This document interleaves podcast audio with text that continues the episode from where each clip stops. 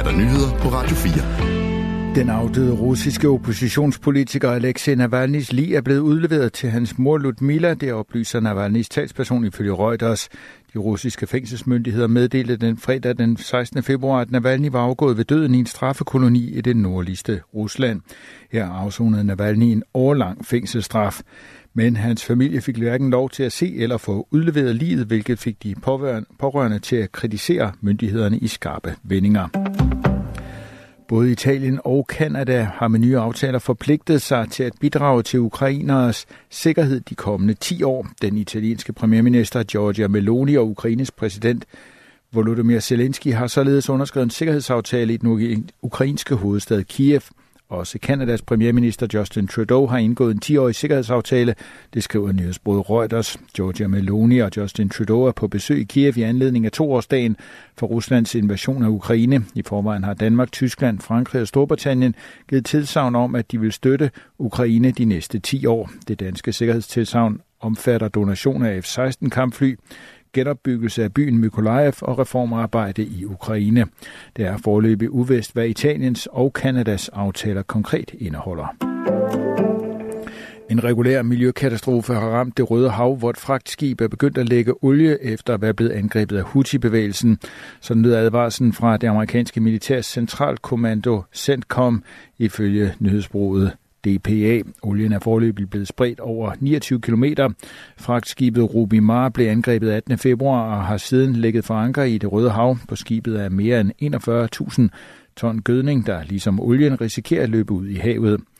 Rubimar transporterede mere end 41.000 ton gødning, da det blev angrebet, og det risikerer at løbe ud i det Røde Hav og forværre denne miljøkatastrofe, skriver Sendkom i en udtalelse. Skibet har ifølge Sendkom fået alvorlige skader. Efter angrebet hævdede Houthi-bevægelsen, at skibet var så alvorligt beskadiget, at de var i overhængende risiko for at synke. Skibet sejler under Belises flag, men er registreret i Storbritannien. Selskabet Andel Energi advarer på sin hjemmeside om risiko for snyd. Det skal i forbindelse med, at 350.000 kunder i Energi- og Fibernet-koncernen Andel kan få udbetalt 2.500 kroner fra Andels overskud i 2022.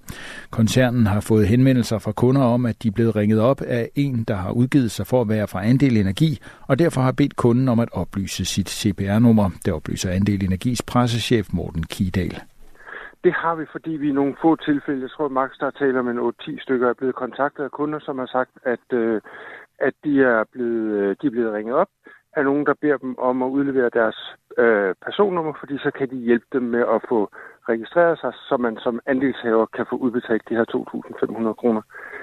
Og det skal man ikke gøre. Altså, vi ringer ikke og beder om øh, vores andelshavers øh, personnummer. I alt kan ca. 350.000 kunder få udbetalt 2.500 kroner indtil den 31. maj 2024. Indtil videre har lidt over 200.000 kunder ifølge Morten Kidal registreret sig til udbetaling. Morten Kidal kommer med et klart budskab til andel energis kunder. Det er bedre at være på den sikre side, så hvis man har en mistanke om, at noget er galt, skal man ikke gøre det, lyder det. Han tilføjer, at hvis man er i tvivl, kan man ringe til andel energi, inden man foretager sig yderligere. En bombe på et halvt ton fra 2. verdenskrig er i dag blevet sprængt på havet, efter at der var foretaget en masse evakuering i den sydengelske by Plymouth. Det oplyser det britiske forsvarsministerium. Den tyske bombe var blevet fundet i en baghave i byen tirsdag på St. Michael Avenue i bydelen Kiham. Det rapporterer nyhedsbruget AP. Det er en af de største evakueringsoperationer i fredstid, lyder det fra Forsvarsministeriet. I alt blev 10.000 personer evakueret, 1200 ejendomme var berørt af operationen. Siden tirsdag har 30 af det britiske militærs mest erfarne bombefolk arbejdet i døgndrift for at finde ud af, i hvilken tilstand bomben var og hvor farlig den var. Bomben er det fastslået var af typen SC-500. Ifølge bombeeksperterne var den til betydelig fare for byens borgere, det blev derfor beordret en 300 meter sikkerhedszone omkring stedet, hvor den blev fundet. Med hjælp fra 100 militærfolk og redningsfolk lykkedes det i går at fjerne bomben og få den trukket ned til havnen. Her blev den fragtet ud på åbent hav og i dag detoneret. Tørt og lidt eller nogen sol flere steder, især i de østlige egne, men efterhånden også spredte byer, der kan være med havl. Temperaturer mellem 4 og 9 grader, let til jævn sydlig vind. I aften og nat mest skyde og med spredte byer, der lokalt kan være med havl. Nattetemperaturer ned mellem 1 og 5 graders varme. Det var nyhederne på Radio 4 med Thomas Sand. Der er flere nyheder klokken 18.